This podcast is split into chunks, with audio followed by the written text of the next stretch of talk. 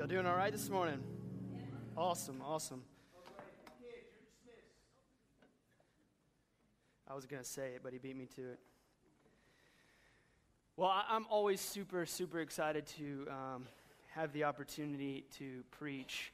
And uh, when I do, I, I never get nervous until I'm sitting right there. And then I get up here and it kind of all goes away. But um, I'm really excited to just preach the word to you guys this morning. But before we do anything, can we just pray? Father, we thank you for who you are. God, we thank you that we have the opportunity just to, God, receive from you this morning. God, I pray that it would not just be my words, God, that are written down on paper, but God, that it be you breathing through me.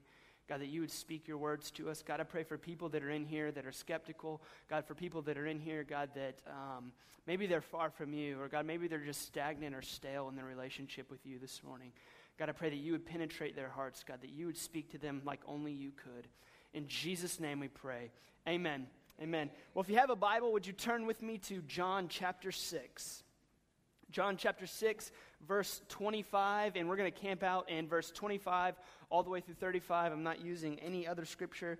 And what I want to do is I want to set something up for you guys. I'm going to read through this passage, and then I'm going to kind of take a. Um, just a little kind of veer off a little bit and set something up for you. So I will come back to the text after I read it. But here, um, picking it up, John 6, verse 25, and it says this When they found him on the other side of the sea, they said to him, Rabbi, when did you come here? And Jesus answered them, Truly, truly, I say to you, you are seeking me not because you saw signs, but because you ate your fill of the loaves. Do not work for food that perishes, but for the food that endures to eternal life, which the Son of Man will give to you. For on him God the Father has set his seal. Then they said to him, What must we do be doing to, to be doing the works of God? And Jesus answered them, This is the work of God, that you believe in him who has, he has sent. So they said to him, Then what sign do you do that we may see and believe you? What work do you perform? Our fathers ate the manna in the wilderness, as it is written. He gave them bread for heaven to eat. Jesus said to them, Truly, truly, I say to you, it was not Moses who gave you the bread from heaven, but my Father gives you the true bread from heaven. For the bread of God is he who comes down from heaven and gives life to the world. They said to him, Sir, give us this bread always. And Jesus said to them, I am the bread of life. Whoever comes to me shall not hunger, and whoever believes in me shall never thirst. So let me give you a little backstory about what's actually going on here. In this passage, Jesus has just fed the 5,000 with three loaves and two fish. So you have all these people who are stunned and amazed, and Jesus, right after this miracle take place, he tries to get away from the people. They're trying to follow him. So he gets in a boat and he hops across the sea and he says, I, I got to go be with my father. I got to get away. So here's what happens the people are filled with bread because Jesus gives them something to eat, and they say, Hey, if we can follow this guy for the rest of our lives, then maybe we won't have to work for food anymore. So they're after Jesus for something that they can get from him rather than who he is. So keep that in mind. Now, I want to take a little swerve and I want to define a word for you guys this morning. And um, it's what philosophers would call hyper reality. And simply put, it's just false reality. Um, false reality is basically, let's just say, social media. Okay? Hyperreality is social media. It's a life portrayed that is somewhat exciting, that is somewhat very adventurous, but it's not real. That's hyperreality. Hyperreality is a world that is presented to our senses through stories, symbols, and pictures, and those things are presented to us are actually more attractive than real life. You ever scroll through somebody's page or you get on the internet and you look at something and it just seems really exciting, but you know that it's really not real life because it's just somebody's edited digital life? Do you know what I'm talking about? Um, let me give you an example of hyperreality. Maybe you walk into any anybody ever walk into just a bookstore, maybe Barnes and Noble or something, um, and when you walk into Barnes and Noble, they have this thing called a magazine rack. And on the magazine rack is all of these like beautifully perfected, sculpted people. You ever notice that? They, like nobody is on a magazine front cover with like a blemish or a zit, right? They don't they don't put anybody on that magazine. Now, here's what you don't know about the people that are actually on that magazine. And I used to work in this world, and I used to be the guy that would actually edit those faces. Um, but here's what you don't know is for that model to ever be on that magazine, there was a photographer who bought a $20,000 lens and he put it on his camera. And then after that, he went into the studio with like the greatest lighting in the world that would, in a way, take away any blemishes or any oily faces or anything like that. Then after he snaps the picture, they have, well, before he snaps the picture, they have a makeup artist that comes in and, and gets that girl or that person perfectly sculpted. And after they snap the picture, they bring it into a computer, and once it goes into the computer, the photographer begins to clean it up even more. He begins to add some curves where maybe they need curves, or he begins to take away some curves where they don't really need curves. And then you get the cover on the magazine after it's gone through this entire process. And this is what you have you have culture that looks at this magazine and says, this should be the standard of beauty. But what they see is false. It's hyper reality. It's, it's an image that looks real, but it's not. Do you see where I'm going? It's something that says to your senses or in your mind, that says, if I could just look like this, then I'd be good, right? Or if I could just look like this woman or this person, then everything in my life would just be well. But what you see is not real. And the bad thing about that is many women in our culture live under that tyranny, right? They, they try to measure up to an image that really isn't real. And, and many husbands even hold their wives to that and say, you should look like this because this is what real women should look like, right? Let me give you another example. Um, anybody growing up watch The Cosby Show? Anybody in here? Um, I'll just, let me throw it out there. The Cosby Show is a perfect example of hyper reality, of a false reality. And, and, many of you grew up saying, man, that is just like the perfect family, right? When I have a family, I want it to be exactly like the Cosbys. Now, I've, i kind of watched it in order to prepare for this, and I noticed a few things. Um, the dad, Mr. Cosby, was a doctor, okay? You remember this? The mom was a lawyer. Now, here's something that does not make sense at all. You have two um, extremely demanding professions, and in the show, they're always home. they're never at work. They're like, they're always home. They hold down these, these busy jobs, but yet they're always home. And I don't know if you ever realize this in the show also. Um, the kids, like, never defy the parents, ever. Um, the episodes usually end with mom and dad in bed, giggling and hugging and laughing and kissing each other and then going to bed, right? Now, we know that in reality, you may go to bed at night and it's not hugging and giggling and kissing, right? It's you better stay on your end and I'm going to stay on my end. Right? So, so here's what happens is you see this TV show or you see this movie and then maybe you're a young guy or a young woman and you get married and you have this idea of what marriage should be like. You have this idea that, that media and culture has sold to you of what love or, or what reality should really look like. And then you get married, and, and here's what happens you have kids, and they defy you. You get married, and it's not going to bed hugging and kissing.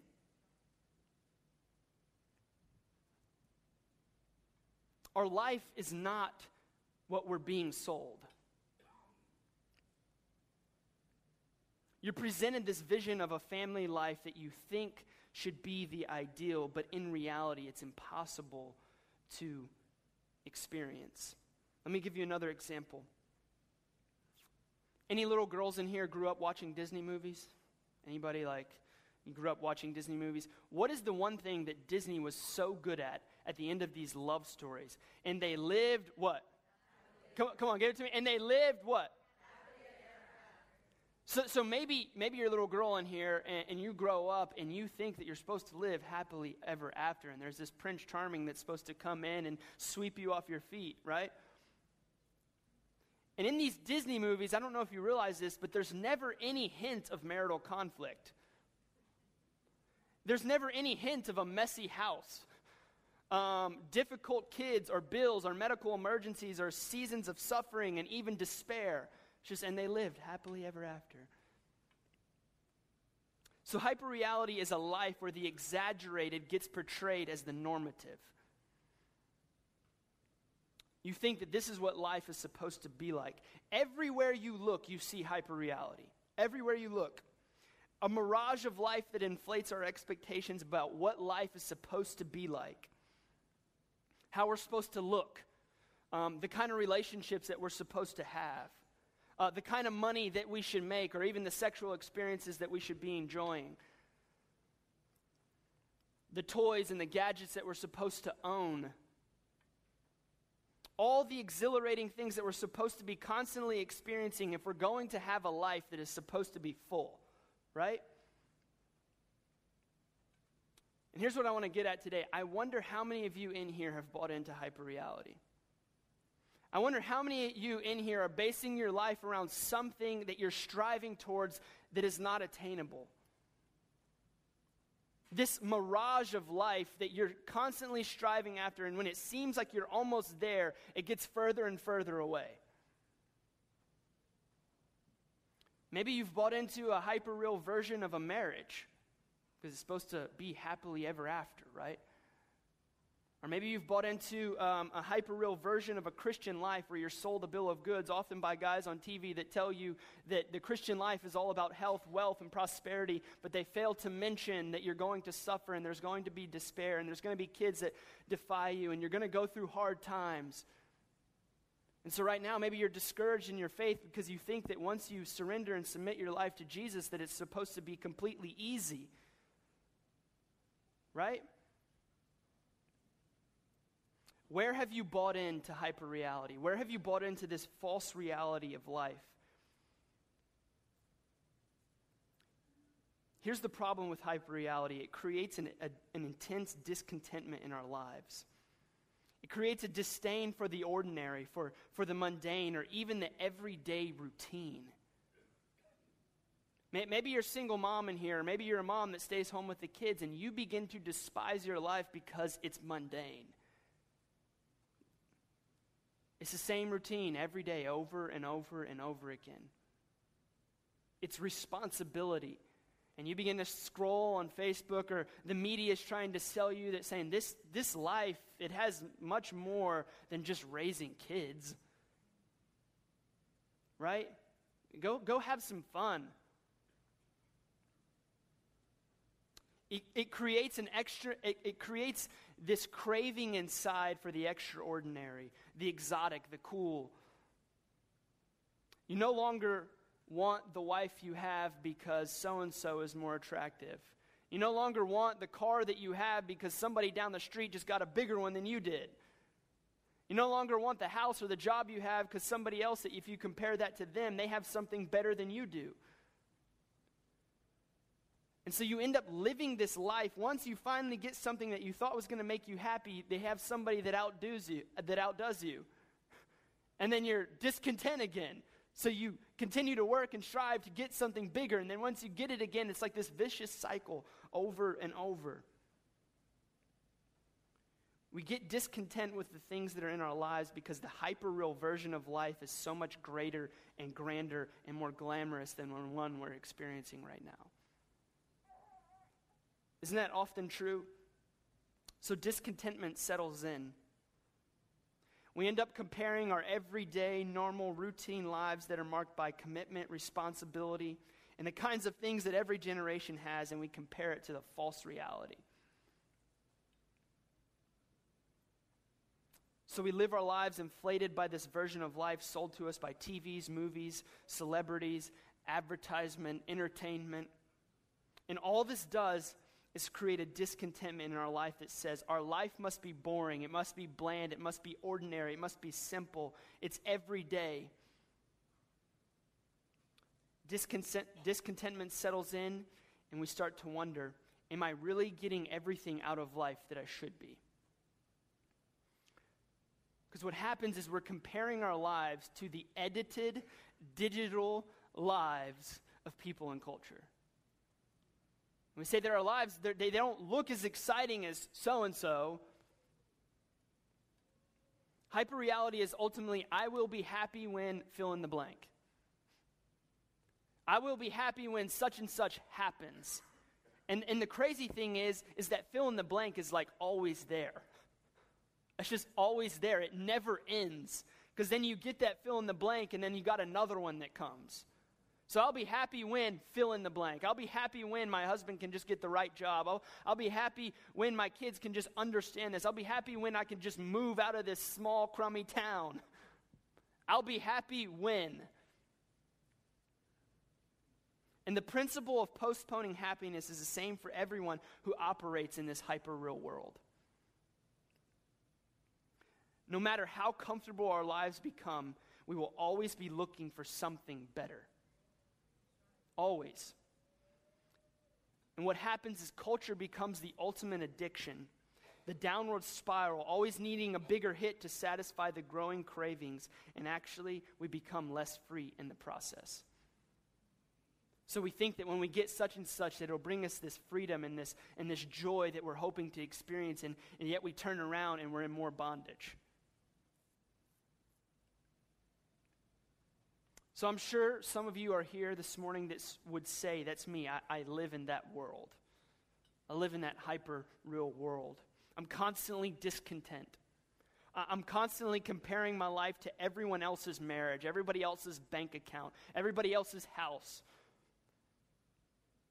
And you just live in this continual state of comparison, creating this discontentment. Instead of dealing with the hard issue that is going on right here, we handle it by shopping. You know, you ever do you notice that about Americans? Instead of actually thinking inwardly and, and sitting down and saying, God, what's going on in my heart? We just busy ourselves with things so we don't have to think about what's going on in our heart. Like you, you know you're messed up, but you'd rather not think about it, so you'd rather go buy stuff to take your mind off of it right? Because when you go buy stuff, it kind of takes your mind off of that, um, that emptiness or that dissatisfaction that you feel, and that whatever you bought kind of gives you that, that false joy for a while. And then all of a sudden, the newness of that thing is over, so you, you go shop again. And here's the bad thing with that we falsely believe that we can actually purchase our happiness. We, we, we falsely believe that we can purchase our joy with material things. So, so to feel good about ourselves, to feel like you're visible or to feel like you're valuable, you need to have the right look. You need to have the right clothes. You need to drive the right car. You need to live in the right house. You got to have the perfect marriage, the perfect kids. Hyperreality is the lure to happiness with the bitter sting of discontentment over and over again over and over again. Think of it this way we live in Louisiana. Many of you guys like to fish. Think of it as somebody dropping a hook in the water that has some bait on it, and you're the fish. And for that moment, that bait looks really enticing. Man, that, that food is just right there. I don't have to work for it. I can just jump on it, I can just eat it. And then you bite the hook and you get reeled in, and you realize the boat wasn't what you thought it would be and you get thrown in the ice chest with a bunch of dead fish. That's hyperreality. Culture and entertainment and media and all of that stuff, it looks enticing, but the moment that you bite onto it, it's not the joy that you thought that it would bring. Now, I know this. Many of you are probably wondering what in the world does this have to do with John 6? Everything. Everything. John 6 is very relevant to this cultural environment we find ourselves in. Because in this passage, Jesus addresses our consumerism. He invites us out of hyperreality and into God's reality. So in John 6 is what happened. Jesus performs this miracle where he fed 5,000 people with five loaves and two fish. And the people, they like that they like the fact that he fed them. He filled their bellies. They come to him looking for him to feed them. We pick it up in John 6 26. And it says this this is Jesus talking to them. It says, Truly, truly, I say to you, you are seeking me not because you saw signs, but because you ate your fill of the loaves. This is big this morning. Do not work for the food that perishes, but for the food that endures to eternal life. So here's what Jesus is saying He's saying, you're not following me because you're convinced of who I am. You're following me because you want me to fill your bellies. You're coming to me because what I can give you. You're coming to me because you have this consumeristic mentality and you're hoping that Jesus can scratch your itch. That's why you're coming. He says, You want more food, you want more bread, and you want your bellies to be filled again. You're consumers. And Jesus exposes their consumerism in, in, in John 6 27. He says this Do not labor for the food that perishes, but for the food that endures to eternal life, which the Son of Man will give to you. You see, the people had all these expectations about the Messiah. They're like, he's going to be the one that's going to rescue us from Rome. He's going to build up this army and crush everybody, and we're going to be the superpower. And he was going to do that, but just not in their timing. They had these expectations on Jesus. And Jesus addresses their consumerism and he says, one key line do not work for food that perishes. Do not work for food that perishes. Do not spend your energy or your resources pursuing experiences that have a shelf life and cannot sustain your joy. See, oftentimes we find ourselves working and striving towards things that have a shelf life. They expire. They're not sustaining. They don't, they don't, it's not a joy that lasts. And Jesus is saying, don't expend your life pursuing and hoping in these experiences, hoping that they'll satisfy you. We know they won't. We know that it's food that perishes. We know all the things that this hyper real world promises us are food that perishes. Let's just be honest the novel gets old, right? Today's fashion is just tomorrow's Goodwill drop off. And do you realize all the shopping that you do and all the energy that you expend to have the clothes that you think are going to make you feel worthy are going to be in the trash? You realize that? Do, do you realize the game that we continually play? The things that we think that are going to make us happy will one day perish, that they don't last. You can't bring them with you. That's food that perishes. The trip ends, the vacation is over, and all you have is pictures and credit card debt. That's it. Now, here's what I'm not saying that those things are bad, but what I am saying is if you put your hope in that to find joy in that to make you happy, that's food that perishes. See, a joy that's deep, meaningful, lasting, and eternal is a bread that gives life for all of eternity. Jesus says that that bread is me. In this passage, he says, I am the bread of life. I am the life that lasts. Pursue me, and I'll give you everlasting joy. Jesus is the full life, the meaningful life, the abundant life, the fulfilled life, and the eternal life. Jesus says it's not found in anything that hyperreality is selling you. Now, here's the contrast that is set up before you this morning. We've got two things. Hyperreality says if you want to have life, you've got to exert your energy and deplete your resources. You have to go broke in an attempt to find the life that consumerism promises you. That's hyperreality. Here's what Jesus says He says, No, I am the bread of life. They will be given to you. You don't have to deplete your resources. You don't have to exert your energy. You don't have to go broke to have this bread. He says, I'll exert my energy. I'll deplete my resources. You don't have to go broke for this. Ultimately, this bread was broken for you. You don't have to earn it. You don't have to work for it. You don't have to labor over it. You just have to receive it and trust that He's good. So, consumerism says work, expend your resources, go broke in doing it, in finding a life that can bring you fulfillment. But Jesus says, I've already done it. You see, consumerism says you've got to find life at cost to yourself.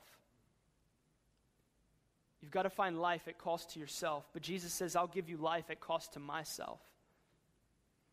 I'll be broken so that you can be made whole. I'll be cast out so that you may be brought in. I'll be condemned so that you can be forgiven. I'll be rejected so that you can be accepted. That is the generosity of this great God that we serve.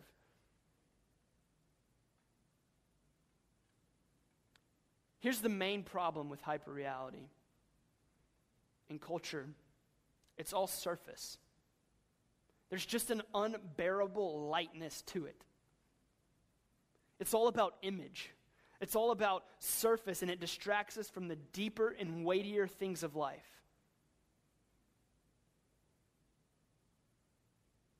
Consumerism is it's literally an attempt to get you off of the weightier and deeper things in life that really matter. That's all it is. Hyperreality never touches on the deep, weighty, and meaningful things in life. Hyperreality doesn't think about God, sin, or damnation. Right? Because you can get so far into this life that you think is going to bring you satisfaction without ever thinking about the eternal consequences. Do you realize that everything that you work for is going to pass away? The stuff that you lose sleep over, of needing a, a better, you fill in the blank, is going to pass away and you cannot take it with you.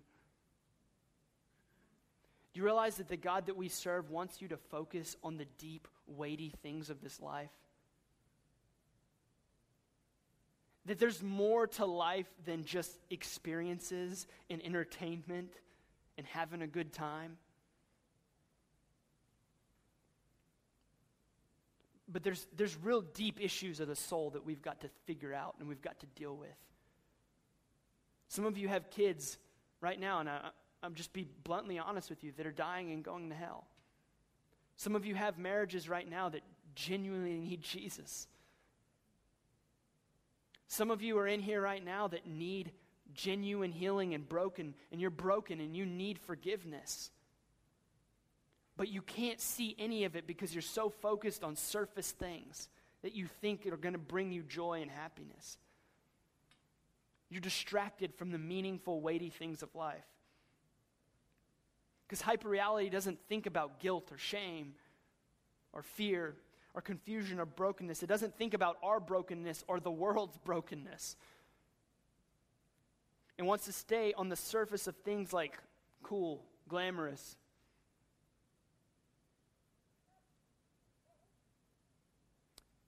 But I'm here to tell you this morning that Jesus is the bread of life.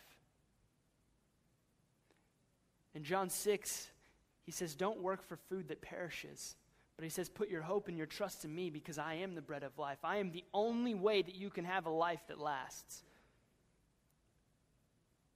Jesus is God's answer to a hyper real world that does not have the guts or the courage or the substance to ask the questions that need to be asked. Jesus is the bread of life. He is the answer to all of this, and in him we have forgiveness. So maybe you've bought into that. Here's the crazy thing in Christ, you can be set free. Everybody knows what Romans 8 1 says. There is no condemnation for those that are in Christ Jesus, right? Our guilt is removed, our shame is removed. And Jesus begins to be wisdom to guide us so that we don't have to live our life in confusion. He's help, and He offers help through the Holy Spirit when we're suffering, when we're going through trials, when we're in just seasons of life that we do not understand. Maybe you're in here this morning and you're broken. And maybe you don't realize it, but you're f- trying to find happiness and you're trying to find joy in the things that this world is selling you. Can, can I just be real honest with you? Maybe you're in here and, and, and your marriage is broken. if you're trying to fix it by vacations and taking time off and all of those things, it's not going to work. Because the only thing that is going to be the glue in that situation is Jesus. That's it. It's Jesus. Is you surrendering and submitting to whatever He wants to do in your life. Here's the crazy thing because you can get distracted in the f- fact of, man, I'm just so busy at work. I need some time off. I need a vacation. I've just been working my butt off. And here's the crazy thing is when you take the vacation and you go back to work, like two days later, you're like, oh my God, I need another vacation. Right? Vacation is not going to fix anything because you find yourself right back in the same place. It's a submitted and surrendered life to Jesus. Here's why Jesus is the bread of life. Here's why Jesus is the life that lasts. He gives us the assurance that though we die, we will never perish. That though you may die here on this earth, which we all will, He will raise us again to live with Him forever. We have something bigger to live for than name brands and clothes and, and, and shoes. We have something so much bigger to live for than the bill of goods that the world is selling us. Here's the thing that I love about Jesus He frees us living for the world's good and unleashes us to live for the world's good. Jesus this morning invites you out of hyper reality and into God's reality of having Jesus of, as the bread of life. Consumerism says, I come to Jesus and he gives me what I want. I've got some desires, I've got some things that I need fulfilled. I'll go to Jesus and maybe he'll give them to me. That's treating Jesus as a means to your own end. Jesus is the end. We should be coming to Jesus saying, under this contingency, not of what you can get from him, but coming to him and saying, God, I'm broken. I'm broken. And I've tried everything that this world has to offer, and it just doesn't work. I've tried to fix my marriage. I've tried to fix my kids. I've tried to fix my relationship with my boss at work, and it just does not work. It's coming to Jesus, realizing that you're broken and He's the only one that can fix you. Jesus is not the means to an end, He is the end. He is the end. I want to wrap it up with this one statement, and this statement alone has really just been uh, convicting me a lot lately. And it says this No matter what I've got to die to, or leave behind, no matter what I have to re- forsake and repent of, by any means, I want Jesus as my end. So I ask you the same question this morning. Maybe you feel the conviction of the Holy Spirit by me talking through some of these things. Maybe you feel like, man, I'm, I'm caught up in this hyper real world. I'm caught up pursuing just surface stuff. The question is, what are you willing to do what are you going to do now? You're going to walk out of here and just live the same life that you've been living? Many people are waiting for Jesus to just kind of like clap his hands, and all of a sudden, like everything just magically falls into place. What are you willing to leave behind? What are you willing to die to? What are you willing to give up in order to make Jesus your all? Because everything that this world has to offer is not worth it. And can I be honest with you? All throughout Scripture, Jesus' way of doing things is saying, You want to follow me? Give up everything. You want a full, content life that is full of joy, peace, and happiness? Give up everything. All the ideas that you have of what life should be, lay them at his feet and surrender them to him and say, Jesus, is this is what you want for me? And if it's not, then I'm willing to give it up. I'm willing to give it up. If you're pursuing a life outside of Christ, one day it will end. But in Christ, you will live forever. Let's pray. Father, we thank you for who you are. God, I pray that this morning, God, you know, God, each and every person's heart in here. God, you know where they're struggling. God, you know where they're battling. God, I pray for those that have bought into this hyper real world, God, this false reality. God, that this morning that you would deliver them. God, that this morning, only by your Holy Spirit, God, only by your conviction, God, that, God, they would be willing to do whatever it takes, God, to pursue you as their all. God, we pray that this morning that you would set us free. God, that this morning that you would take the blinders off of our eyes. God, that you, you would help us to see that you are so much better than anything that we're trying to chase. God, would you be our end? God, help us to die to whatever we need to die to. God, I pray that these would be just so much more than words that we're hearing this morning, but God, that you would help us to walk out of here, God, with, God, just a passion. God, with a conviction that says, I'm not going to be the same. God, I'll do whatever it takes for you to be the end. In Jesus' name.